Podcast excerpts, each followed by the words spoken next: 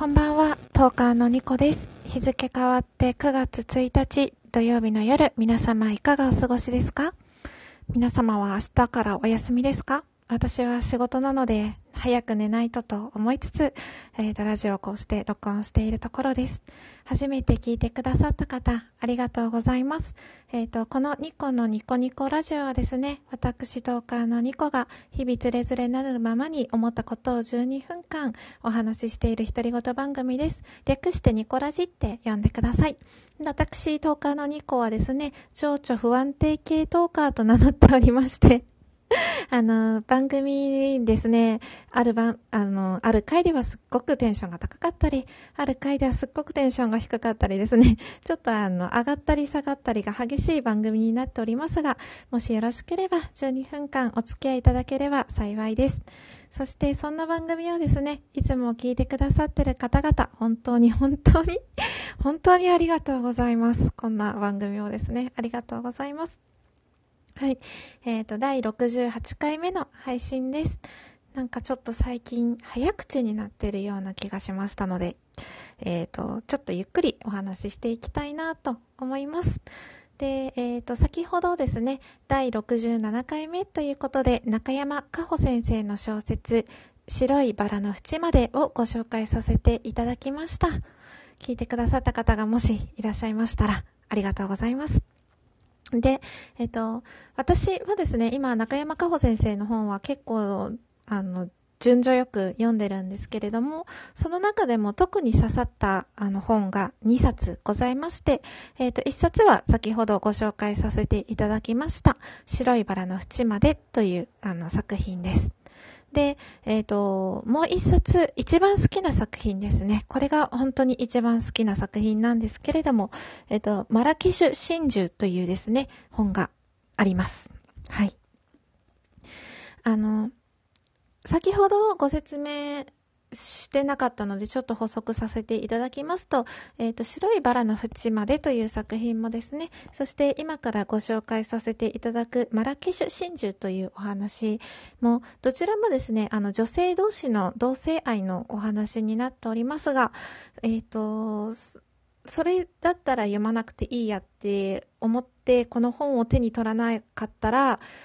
私は後悔すると思います。読書好きの方なら。うん。あの、同性愛とか異性愛とか常識とか、そういうのを全部覆す表現力がこの2冊の本にはあると私は思っていて、世間でいう、うん、悪いこととか価値観とか常識とかそういうのをですね揺らがしていく力がある作家さんだと思っています。うん、特にこの2冊は私はドハマりして 他の作品も読んだんですけれども、他の作品はそこまで、ああ、こんな感じかっていう俯瞰したような感想だったのですが、この2冊だけはですね、引き込まれるんじゃなくて、引きずられるっていう表現が正しい。あの、読んで、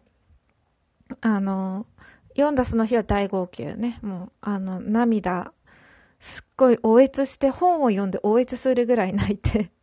鼻水もめちゃくちゃ出て、あの、喉も乾いて、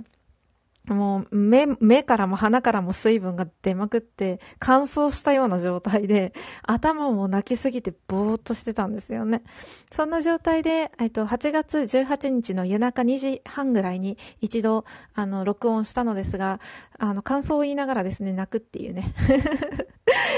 そういう感じになってしまったので、10分15分ぐらいの限定配信をさせていただいて、すぐ消しました。で、その後何回か、あの、この2つの作品について、あの、感想を取ろうとしたんですけれども、取ろうとするたびに涙が溢れて思い出せば泣けてしまって、通ることができなくてですね。すごい作品だなって思います。あの、読んだその日に泣いてしまうのはまあまあわかるんですけれど、後日、時間が経っても思い出して泣けるっていうのはすごいことだなって思ってて、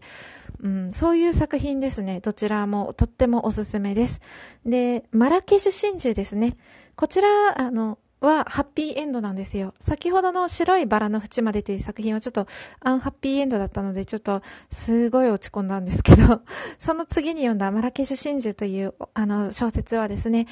ハッピーエンドでした。助かりました。本当に助かりました。はい。で、あの、この本はですね、うん、すごいいい本です。いい本というか、あの、展開が早くて、あの、目まぐるしい、どんどん場面がどんどん変わっていくんですけれども、あの、一番好きな、あの、場面というか、あの、それまで、うん、女性同士の恋愛なんですよね。で、かん、うーん、あんまりあらすじとか話したくないな。まっさらな状態でこの本を手に取ってほしいんですね。なので、まあ場面が、まあ結構展開が早いっていうのと、あと、うん、結構ですね、正、正反対じゃないけど、割と静かめな印象で、でも、芯はしっかりしていて、強い情熱を持ってるけど、それを抑えている女性と、うん、情熱的というか、一人の人をあんまり好きにならずに遊んでいるような女性 が、まあ、出会って恋に落ちるようなお話なんですけれども、あの、もう本当に最後の最後に、あの、どんでん返しが来て、ハッピーエンドなんですけど、そのハッピーエンドが訪れる一歩手前の場面が私はとっても好きなんですね。で、何が好きかっていうと、まあ、いろいろあって、あの、いろいろあるんですよ。二人、場面がいろんな展開があるって今言ったんですけど、いろいろあってで、あの、ああ、これネタバレになるな。言えないな。一番好きな場面なのにな、私が。うん。そうなんだよね。一番好きな場面なんですけどね。うん。うん、言えなかったです。ネタバレになるので。で、一番好きな場面、だから言いたいんですけど、ネタバレになるのでどうしても、うん、うん、言えなかった。ただすっごく泣きました。はい。あの、ハッピーエンドになってからもすっごく泣きました。うん。そうだな。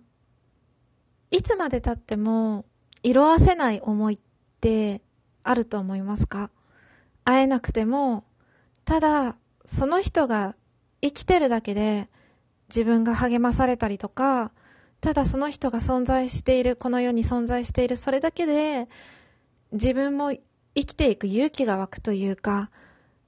それくらい、あの、激、激しいというか情熱的な恋をしたことがありますか？風化しない思いを持ち続けてる。たとえその思い人に会えなくても、何年も会えなくても何年も触れ合えなくても、ただその人がこの地球上に存在している、それだけで自分も生きていけるぐらいの情熱的な恋を私はしたことがなくて、うん。でもこの本の二人はマラケシュ真珠の二人はその恋に落ちてしまうんですよね。うん。すごく情熱的で、切なくて、好きって気持ちに正直で、その分いろんな人を傷つけるんですよ。うん。いろんな人に迷惑をかけるし、いろんな人を傷つける。でも、もう好きなんだって気持ちだけで全部突っ走っていくんですよね。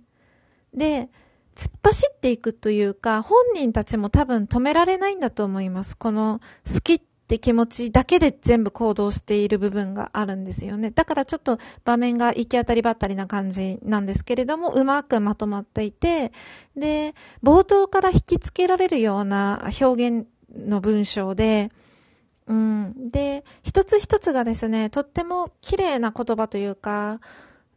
うん、戯曲というか、なんか、そういう感じの、うん、表現力がある、あの、作品でした。うん。す、すごいなと思って、こういう声ができたらいいなって思う、思ったような感じがします。それが、あの、まあ、これはまあ同性愛のお話なのですが、まあ異性愛でも何でもですね。自分はそういう経験が、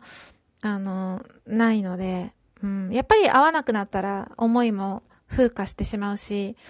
うん、どんどんどんどん時が経つにつれて、つ、時が経つとともに、うん、思いもどんどんどんどん過去のものになっていくというか、熱が冷めていくというかですね。うん、熱が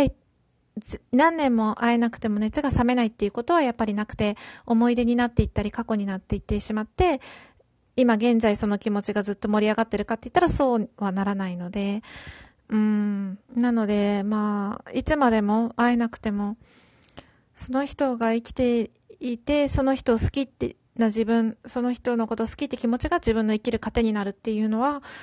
すごいことだなって思うし、そういうすごいことだなって思えるような恋愛をこの小説は描いているから、心をこんなに打たれるんだなって、うん、思いました。うん。あの、大好きな作品ですね。マラケシュ真珠は。これは図書館で借りたんですけれど、私は、あの、読んだ後に、あの、買いに行こうかなと思ってます。手元に置いておきたい作品だなって思ったので、うん。もし、あの、興味がある方がいらっしゃいましたら、ぜひぜひ、あの、この2冊は本当におすすめなので、手に取ってみてはいかがでしょうか。はい、9月に入ってからなんと連続で、えっ、ー、と、2回か。で、まあ私からしたら今日3回目の録音で ね、5日、5日ぐらい空けてて、急にこんな3回更新したり、まあマイペースな配信を やっております。えっ、ー、と、ニコのニコニコラジオです。もし、えっ、ー、と、興味を持ってくださった方がいらっしゃいましたら、また次回も聞いていただけると嬉しいです。では、夜遅くなりました。おやすみなさい。